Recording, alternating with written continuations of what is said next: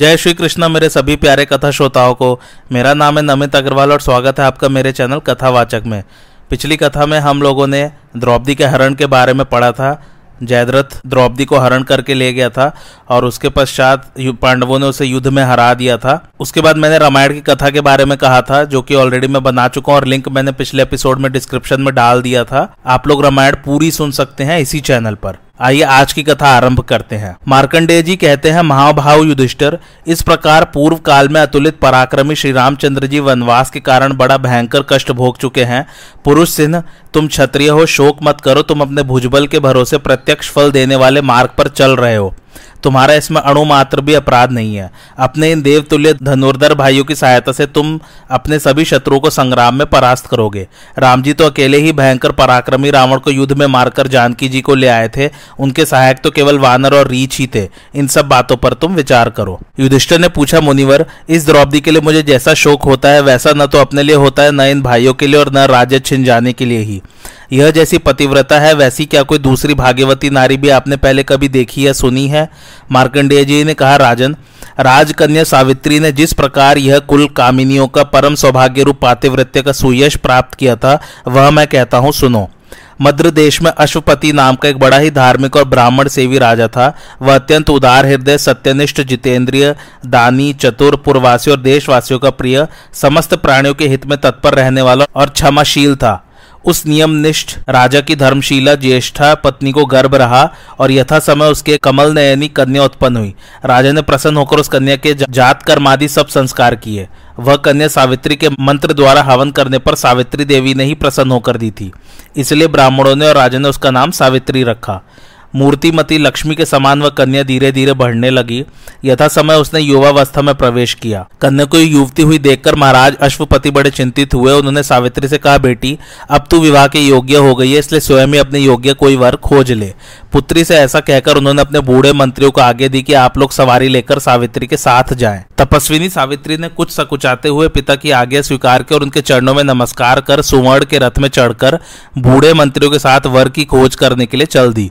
वह राजर्षियों के रमणीय तपोवनों में गई और उन माननीय वृद्ध पुरुषों के चरणों की वंदना कर, फिर क्रमशः अन्य सब वनों में भी विचरती रही।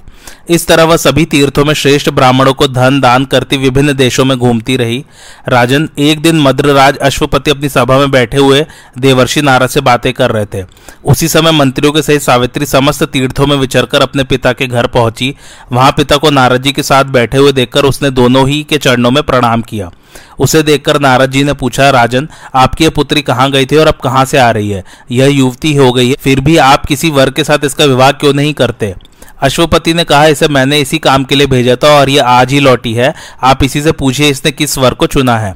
तब पिता की यह कहने पर कि तू अपना सब व्रतांत सुना दे। सावित्री ने उनकी बात मानकर कहा, शाल्व देश में द्युमत सेन नाम से विख्यात एक बड़े धर्मात्मा राजा थे।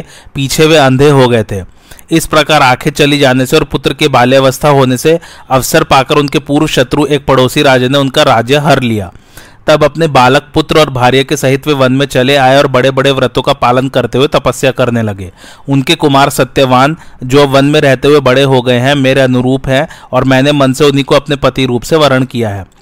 यह सुनकर नाराज़ ने कहा, राजन, बड़े खेद की बात है, हाय। सावित्री से तो बड़ी भूल हो गई, जो इसने बिना जाने ही गुणवान समझकर सत्यवान को वर लिया। इस कुमार के पिता सत्य बोलते और माता भी सत्य भाषण ही करती है। इसी से ब्राह्मणों ने इसका नाम सत्यवान रखा है। राजा ने पूछा अच्छा इस समय अपने पिता का लाडला राजकुमार सत्यवान, तेजस्वी, बुद्धिमान, क्षमावान और शूरवीर तो है ना? नारद जी बोले, वह द्युमत सेन वीर पुत्र सूर्य के समान तेजस्वी, बृहस्पति के समान बुद्धिमान, इंद्र के समान वीर, पृथ्वी के समान क्षमाशील, रंती देव के समान दाता, उशीनर के पुत्र शिबी के समान ब्राह्मण्य और सत्यवादी, ययाति के समान उदार, चंद्रमा के समान प्रिय दर्शन और अश्विनी कुमारों के समान अद्वितीय रूपवान है। वह जितेंद्रिय है, मृदुल स्वभाव है, शूरवीर है, सत्यवादी है, मिलनसार है ईर्षाहीन है, लज्जाशील है और तेजस्वी है। तप और शील में बड़े हुए ब्राह्मण लोग संक्षेप में उसके विषय में ऐसा कहते हैं कि उसमें सरलता का निरंतर निवास रहता है और उसमें उसकी अविचल स्थिति हो गई है। अश्वपति ने कहा, भगवान, आप तो उसे सभी गुणों से संपन्न बता रहे हैं। अब यदि उसमें कोई दोष हो तो वे भी मुझे बताइए। नारद जी ने कहा, उसमें केवल एक ही दोष है, किंतु उससे उसके सारे गुण दबे हुए हैं तथा किसी प्रयत्न द्वारा भी उसे निवृत्त नहीं किया जा सकता। उसके सिवा उसमें और कोई दोष नहीं है। वह दोष यह है कि आज से एक वर्ष बाद सत्यवान की आयु समाप्त हो जाएगी और वह देह त्याग कर देगा। तब राजा ने सावित्री से कहा, सावित्री, यहाँ आ। देख तू फिर जा और किसी दूसरे वर्ग की खोज कर। देवर्षि नारद जी मुझसे कहते हैं कि सत्यवान तो अल्प आयु है। वह एक वर्ष पीछे ही देह त्याग कर देगा। सावित्री ने कहा, पिताजी, कन्यादान एक बार ही किया जाता है और मैंने दिया ऐसा संकल्प भी एक बार ही होता है। ये तीन बातें एक एक बार ही हुआ करती हैं। अब तो जिसे मैंने एक बार वर्ण कर लिया, वह दीर्घायु हो अथवा अल्पायु, तथा गुणवान हो अथवा गुणहीन, वही मेरा पति होगा, किसी अन्य पुरुष को मैं नहीं वर सकती। पहले मन से निश्चय करके फिर वाणी से कहा जाता है और उसके बाद कर्म द्वारा किया जाता है। अतः मेरे लिए तो मन ही परम प्रमाण है। नारद जी बोले, राजन, तुम्हारी पुत्री सावित्री की बुद्धि निश्चयात्मिका है, इसलिए इसे किसी भी प्रकार इस धर्म से विचलित नहीं किया जा सकता। सत्यवान में जो जो गुण है, वे किसी दूसरे पुरुष में है भी नहीं। अतः मुझे भी यही अच्छा जान पड़ता है कि आप उसे कन्यादान कर दें। राजन ने कहा, आपने जो बात कही है, वह बहुत ठीक है और किसी प्रकार टाली नहीं जा सकती। अतः मैं ऐसा ही करूँगा, मेरे तो आप ही गुरु हैं। फिर कन्यादान के विषय में नारद जी के आगे को ही शिरोधार्य समझ राजा अश्वपति ने सब वैवाहिक सामग्री एकत्रित कराई और वृद्ध ब्राह्मण तथा पुरोहित के सहित सभी ऋषियों को बुलाकर शुभ दिन में कन्या के सहित प्रस्थान किया। जब एक पवित्र वन में राजा द्युमत सेन के आश्रम पर पहुँचे तो ब्राह्मणों के साथ पैदल ही उन राजर्षि के पास गए। वहाँ उन्होंने नेत्रहीन राजा द्युमत सेन को साल वृक्ष के नीचे एक कुश के आसन पर बैठे देखा। राजा अश्वपति ने राजर्षि द्युमत सेन की यथा योग्य पूजा की और विनीत शब्दों में उन्हें अपना परिचय दिया। धर्मज्ञ राजर्षि ने अर्घ्य और आसन देकर राजा का सत्कार किया और पूछा, कहिए, किस निमित्त से पधारने की कृपा की? तब अश्वपति ने कहा, राजर्षे, मेरी यह सावित्री नाम की एक रूपवती कन्या है, इसे अपने धर्म के अनुसार आप अपनी पुत्र वधु के रूप में स्वीकार कीजिए।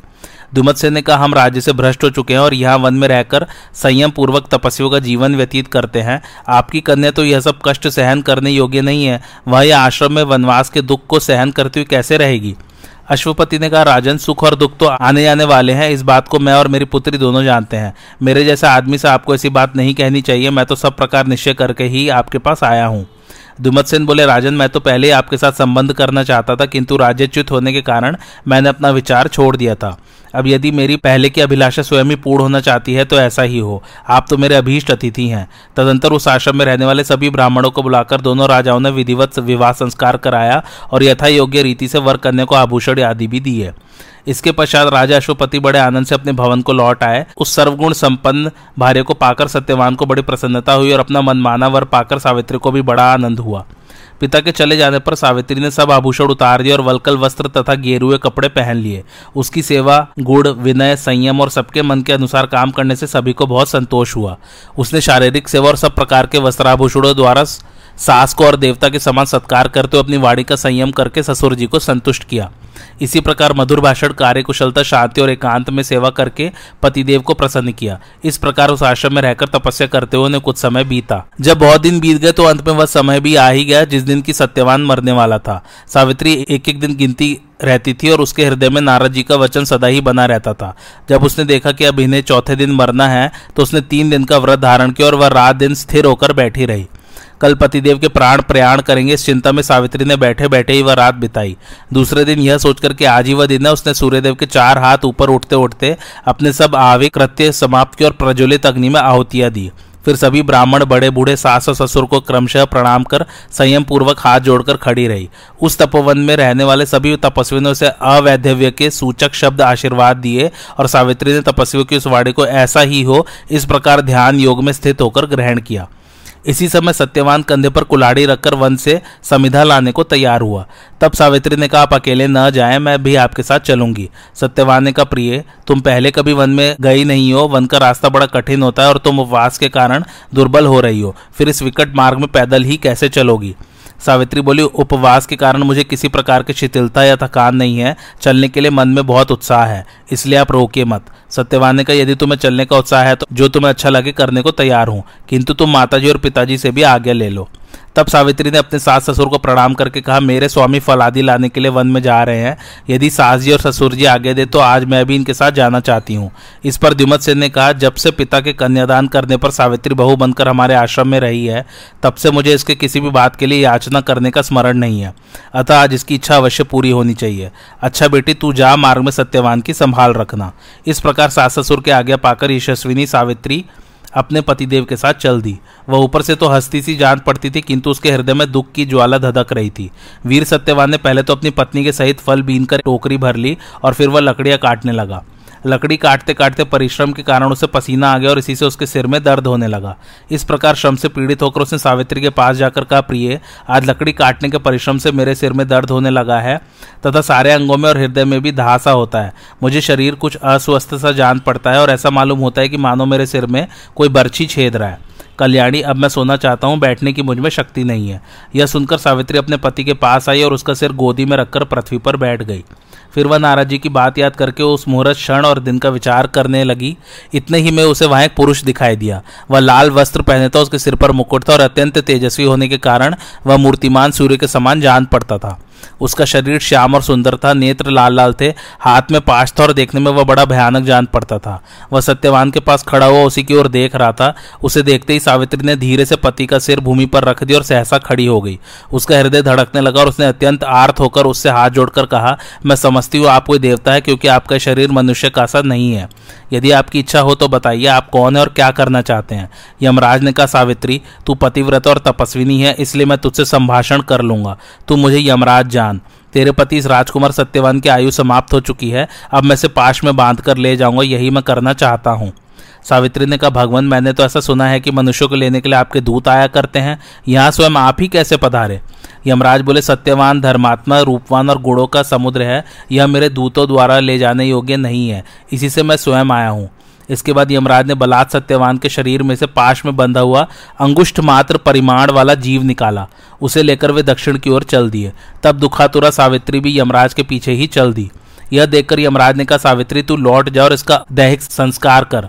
तू पति सेवा के ऋण से मुक्त हो गई है। पति के पीछे भी तुझे जहाँ तक आना था, वहाँ तक आ चुकी है।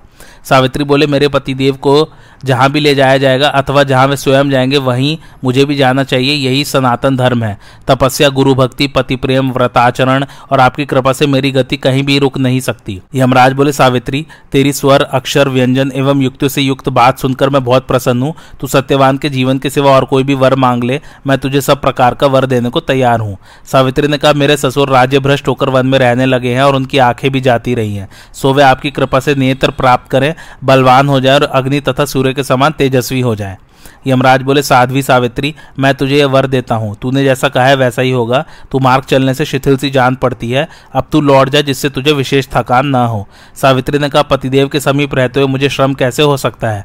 जहाँ मेरे प्राणनाथ रहेंगे, वहीं मेरा निश्चल आश्रम होगा। देवेश्वर, जहाँ आप पतिदेव को ले जा रहे हैं, वहाँ मेरी भी गति होनी चाहिए। इसके सिवा मेरी एक बात और सुनिए, सत्पुरुषों का तो एक बार का समागम भी अत्यंत अभीष्ट होता है। उससे भी बढ़कर उनके साथ प्रेम हो जाना, संत समागम निष्फल कभी नहीं होता। अतः सर्वदा सत्पुरुषों के ही साथ रहना चाहिए। यमराज बोले, सावित्री, तूने जो हित की बात कही है, वही मेरे मन को बड़ी ही प्रिय जान पड़ती है। उससे विद्वानों की भी बुद्धि का विकास होगा। अतः इस सत्यवान के जीवन के सिवा तू कोई भी दूसरा वर मांग ले। सावित्री ने कहा, पहले मेरे मतिमान ससुर जी का जो राज्य छीन लिया है, वह उन्हें स्वयं ही प्राप्त हो जाए और वे अपने धर्म का त्याग न करे। यह मैं आपसे दूसरा वर मांगती हूँ। यमराज बोले, राजा द्युमत सेन शीघ्र ही अपने आप राज्य प्राप्त करेंगे और वे अपने धर्म का भी त्याग नहीं करेंगे। अब तेरी इच्छा पूरी हो गई, तू लौट जा, जिससे तुझे व्यर्थ श्रम ना हो। सावित्री ने कहा, देव, इस सारी प्रजा का आप नियम से संयम करते और उसका नियमन करके उसे अभीष्ट फल भी देते हैं। इसी से आप यम नाम से विख्यात है। अतः मैं जो बात कहती हूँ, उसे सुनिए। मन, वचन और कर्म से समस्त प्राणियों के प्रति अद्रोह, सब पर कृपा करना और दान देना, यह सत्पुरुषों का सनातन धर्म है। और इस प्रकार का तो प्राय यह सभी लोक है, सभी मनुष्य अपनी शक्ति के अनुसार कोमलता का बर्ताव करते हैं, किंतु जो सत्पुरुष है, वे तो अपने पास आए शत्रुओं पर भी दया करते हैं। यमराज बोले, कल्याणी प्यासे आदमी को जैसे जल पाकर आनंद होता है, तेरी यह बात वैसी ही प्रिय लगने वाली है। इस सत्यवान के जीवन के सिवा तू फिर कोई अभीष्ट वर मांग ले। सावित्री ने कहा, मेरे पिता राजा अश्वपति पुत्रहीन है। उनके अपने कुल की वृद्धि करने वाले सौ औरस पुत्रों, यह मैं तीसरा वर मांगती हूँ। यमराज बोले, राजपुत्री, तेरे पिता के कुल की वृद्धि करने वाले सौ तेजस्वी पुत्र होंगे। अब तेरी इच्छा पूर्ण हो गई, तू लौट जा, अब बहुत दूर आ गई है। सावित्री ने कहा, पतिदेव की सन्निधि के कारण यह कुछ दूरी नहीं जान पड़ती। मेरा मन तो बहुत दूर दूर की लौड़ लगाता है। अतः अब मैं जो बात कहती हूँ, उसे भी सुनने की कृपा करें। आप सूर्य के प्रतापी पुत्र हैं, इसलिए पंडित जन आपको वैवस्वत कहते हैं। आप शत्रु मित्र आदि के भेदभाव को छोड़कर सबका समान रूप से न्याय करते हैं, इसी से सब प्रजा धर्म का आचरण करती है और आप धर्मराज कहलाते हैं। इसके सिवा मनुष्य सत्पुरुषों का जैसा विश्वास करता है, वैसा अपना भी नहीं करता। इसलिए वह सबसे ज़्यादा सत्पुरुषों में ही प्रेम करना चाहता है और विश्वास सभी जीवों को सुहृदता के कारण हुआ करता है। अतः सुहृदता की अधिकता के कारण ही सब लोग संतों में विशेष रूप से विश्वास किया करते हैं। यमराज बोले, सुंदरी, तूने जैसे बात कही है, वैसे मैंने तेरे सिवा और किसी के मुँह से नहीं सुनी। इससे मैं बहुत प्रसन्न हूँ तो इस सत्यवान के, जीवन के सिवा कोई भी चौथा वर मांग ले और यहाँ से लौट जा। सावित्री ने कहा, मेरे सत्यवान के द्वारा कुल की वृद्धि करने वाले बड़े बलवान और पराक्रमी सौ और पुत्र हो। यह मैं चौथा वर मांगती हूँ। यमराज बोले अबले तेरे बल और पराक्रम से संपन्न सौ पुत्र होंगे, जिनसे तुझे बड़ा आनंद प्राप्त होगा। राजपुत्री, अब तू लौट जा, जिससे तुझे थकान न हो, तू बहुत दूर आ गई है। सावित्री ने कहा, सत्पुरुषों की वृत्ति निरंतर धर्म में ही रहा करती है। वे कभी दुखित या व्यथित नहीं होते। सत्पुरुषों के साथ जो सत्पुरुषों का समागम होता है, वह कभी निष्फल नहीं होता और संतों से संतों को कभी भय भी नहीं होता। सत्पुरुष सत्य के बल से सूर्य को भी अपने समीप बुला लेते हैं। वे अपने तप के प्रभाव से पृथ्वी को धारण किए हुए हैं। संत ही भूत और भविष्य के आधार है। उनके बीच में रहकर सत्पुरुषों को कभी खेद नहीं होता। यह सनातन सदाचार सत्पुरुषों द्वारा सेवित है। ऐसा जानकर सत्पुरुष परोपकार करते और प्रत्युपकार की ओर कभी दृष्टि नहीं डालते। यमराज बोले, पतिव्रते जैसे जैसे तू मुझे गंभीर अर्थ से युक्त एवं चित्त को प्रिय लगने वाली धर्मानुकूल बातें सुनाती जाती है वैसे वैसे ही तेरे प्रति मेरी अधिकाधिक श्रद्धा होती जाती है। अब तू मुझसे कोई अनुपम वर मांग ले।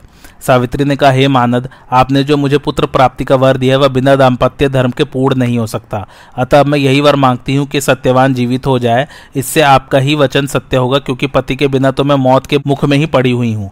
पति के बिना मुझे कैसा ही सुख मिले, मुझे इसकी इच्छा नहीं है। पति के बिना मुझे स्वर्ग की भी कामना नहीं है। पति के बिना यदि लक्ष्मी आवे तो मुझे उसकी भी आवश्यकता नहीं है।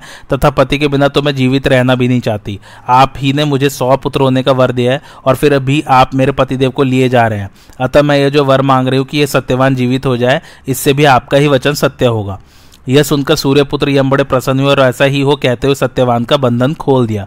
इसके बाद वे सावित्री से कहने लगे, हे कुल नंदिनी कल्याणी, ले मैं तेरे पति को छोड़ता हूँ, अभी सर्वथा निरोग हो जाएगा। तू उसे घर ले जा, इसके सभी मनोरथ पूर्ण होंगे।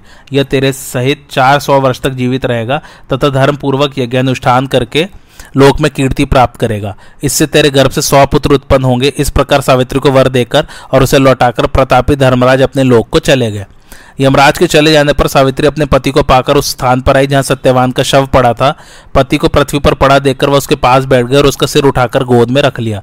थोड़ी ही देर में सत्यवान के शरीर में चेतना आ गई और वह सावित्री की ओर बार बार प्रेम पूर्वक देखता हुआ इस प्रकार बातें करने लगा, मानो बहुत दिनों के प्रवास के बाद लौटा हो। वह बोला, मैं बड़ी देर तक सोता रहा, तुमने जगाया क्यों नहीं? और ये काले रंग का मनुष्य कौन था जो मुझे खींचे लिए जाता था? सावित्री ने कहा, पुरुष श्रेष्ठ, आप बड़ी देर से मेरी गोद में सोए पड़े हैं। वे श्याम वर्ग के पुरुष प्रजा का नियंत्रण करने वाले देव श्रेष्ठ भगवान यम थे। अब वे अपने लोक को चले गए हैं। देखिए, सूर्य अस्त हो चुका है और रात्रि गाढ़ी होती जा रही है। इसलिए ये सब बातें तो जैसे जैसे हुई, कल सुनाऊँगी। इस समय तो आप उठकर माता पिता के दर्शन कीजिए। सत्यवान ने कहा, ठीक है, चलो, देखो, अब मेरे सिर में दर्द नहीं है और न मेरे किसी और अंग में पीड़ा ही है। मेरा सारा शरीर स्वस्थ प्रतीत होता है। मैं चाहता हूँ तुम्हारी कृपा से श्री अपने वृद्ध माता पिता के दर्शन करूँ। ऐसा कहकर वह जल्दी जल्दी आश्रम की ओर चलने लगा। मार्कंडेय जी कहते हैं, राजन, इसी बीच में द्युमत सेन को दृष्टि प्राप्त हो गई और उन्हें सब वस्तुएँ दिखाई देने लगी। पुत्र के न आने से उन्हें बड़ी चिंता हुई और रानी शैब्या के सहित वे उसे सब आश्रमों में घूमकर देखने लगे। कुछ ही देर बाद सत्यवान के सहित सावित्री आ गई और वे दोनों प्रसन्न होते हुए आश्रम में घुस गए। फिर सावित्री ने सारी कथा कह सुनाई। मार्कंडेय जी कहते हैं, राजन, दूसरे दिन शाल्व देश के समस्त राज कर्मचारियों ने आकर द्युमत सेन से कहा कि वहाँ जो राजा थे, उसे उसी के मंत्री ने मार डाला है तथा उसके किसी सहायक और स्वजन को भी जीवित नहीं छोड़ा है। शत्रु की सारी सेना भाग गई और सारी प्रजा ने आपके विषय में एकमत होकर निश्चय किया है कि उन्हें दिखता हो अथवा न दिखता हो, वे ही हमारे राजा होंगे। राजन, ऐसा निश्चय करके हमें यहाँ भेजा गया है। हम आपके लिए सवारी और आपकी चतुरंगड़ी सेना लाए हैं। आपका मंगल और प्रस्थान करने की कृपा कीजिए। फिर राजा दुमत सिंह को नेत्रयुक्त और स्वस्थ शरीर वाला देखकर उन सभी के नेत्र आश्चर्य से खेल उठे और उन्होंने उन्हें सिर झुकाकर प्रणाम किया। राजा ने आश्रम में रहने वाले वृद्ध ब्राह्मणों का अभिवादन किया और उनसे सत्कृत हो अपनी राजधानी को चल दिए। वहाँ पहुँचने पर पुरोहितों ने बड़ी प्रसन्नता से दुमत सेन का राज्यभिषेक किया और उनके पुत्र महात्मा सत्यवान को युवराज बनाया। इसके बहुत समय बाद सावित्री के सौ पुत्र हुए, जो संग्राम में पीठ पीठ दिखाने वाले और यश की वृद्धि करने वाले शूरवीर थे। इसी प्रकार मद्रराज अश्वपति की रानी मालवी के गर्भ से उसके वैसे ही सौ भाई हुए। इस प्रकार सावित्री ने अपने को तथा माता पिता सास ससुर और पति के कुल, इन सभी को संकट से उबार लिया। इसी प्रकार ये सावित्री के समान शीलवती कुल कामिनी कल्याणी, द्रौपदी भी आप सबका उद्धार कर देगी। सावित्री की कथा यहाँ समाप्त होती है। युधिष्ठिर जी को एक भारी भय लगा रहता था कर्ण से। तो वो क्यों लगा रहता था? उसकी कथा मैं आप लोगों को सुनाता हूँ। जब पांडवों के वनवास के बारह वर्ष बीत गए और तेरहवा वर्ष आरंभ हुआ तो पांडवों के हितैषी इंद्र कर्ण से उनके कवच और कुंडल मांगने को तैयार हुए। जब सूर्यदेव को इंद्र का ऐसा विचार मालूम हुआ तो वे कर्ण के पास आए। ब्राह्मण सेवी और सत्यवादी वीरवर कर्ण अत्यंत निश्चिंत होकर एक सुंदर बिछौने वाली बहुमूल्य सेज पर सोए हुए थे। सूर्यदेव पुत्र स्नेहवश अत्यंत दरियार्द होकर वेद वेता ब्राह्मण के रूप में स्वप्न अवस्था में उनके सामने और उनके हित के लिए समझाते हुए इस प्रकार कहने लगे, सत्यवादियों में श्रेष्ठ महाभाव कर्ण मैं स्नेहवश तुम्हारे परम हित की बात कहता हूँ, उस पर ध्यान दो। देखो, पांडवों का हित करने की इच्छा से देवराज इंद्र ब्राह्मण के रूप में तुम्हारे पास कवच और कुंडल मांगने के लिए आएँगे। वे तुम्हारे स्वभाव को जानते हैं, तथा सारे संसार को भी। तुम्हारे इस नियम का पता है कि किसी सत्पुरुष के मांगने पर तुम उसकी अभीष्ट वस्तु दे देते हो, और स्वयं कभी किसी से कुछ नहीं मांगते। किंतु यदि तुम अपने जन्म के साथ ही उत्पन्न हुए इन कवच और कुंडलों को दे दोगे तो तुम्हारी आयु छीड़ हो जाएगी और तुम्हारे ऊपर मृत्यु का अधिकार हो जाएगा। तुम सच मानो, जब तक तुम्हारे पास ये कवच और कुंडल रहेंगे, तुम्हें युद्ध में कोई भी शत्रु नहीं मार सकता। ये रत्नमय कवच कुंडल अमृत से उत्पन्न हुए हैं, इसलिए यदि तुम्हें प्राण प्यारे तो इनकी अवश्य रक्षा करनी चाहिए। कर्ण ने पूछा, भगवान आप मेरे प्रति अत्यंत स्नेह दिखाते हो मुझे उपदेश कर रहे हैं। यदि इच्छा हो तो बताइए, इस ब्राह्मण वेश में आप कौन है? ब्राह्मण ने कहा, हे तात, मैं सूर्य हूँ, मैं स्नेहवशी, तुम्हें ऐसी सम्मति दे रहा हूँ। तुम मेरी बात मानकर ऐसा ही करो, इसी में तुम्हारा विशेष कल्याण है। कर्ण बोले, जब स्वयं भगवान भास्कर ही मुझे मेरे हित की इच्छा से उपदेश कर रहे हैं तो मेरा परम कल्याण तो निश्चित ही है। किंतु आप मेरी प्रार्थना सुनने की कृपा करें। आप वरदायक देव है, आपको प्रसन्न रखते हुए मैं प्रेम पूर्वक यह निवेदन करना चाहता हूँ कि यदि आप मुझे प्यार करते हैं तो इस व्रत से मुझे विचलित न करें। सूर्यदेव, संसार में मेरे इस व्रत को सभी लोग जानते हैं कि मैं श्रेष्ठ ब्राह्मणों को मांगने पर अपने प्राण भी अवश्य दान कर सकता हूँ। यदि देव श्रेष्ठ इंद्र पांडवों के हित के लिए ब्राह्मण का वेश धारण करके मेरे पास भिक्षा मांगने के लिए आएँगे तो मैं उन्हें अपने ये दिव्य कवच और कुंडल अवश्य दे दूँगा। इससे तीनों लोगों में जो मेरा नाम हो रहा है, उसे बट्टा नहीं लगेगा। मेरे जैसे लोगों को यश की ही रक्षा करनी चाहिए, प्राणों की नहीं। संसार में यशस्वी होकर ही मरना चाहिए।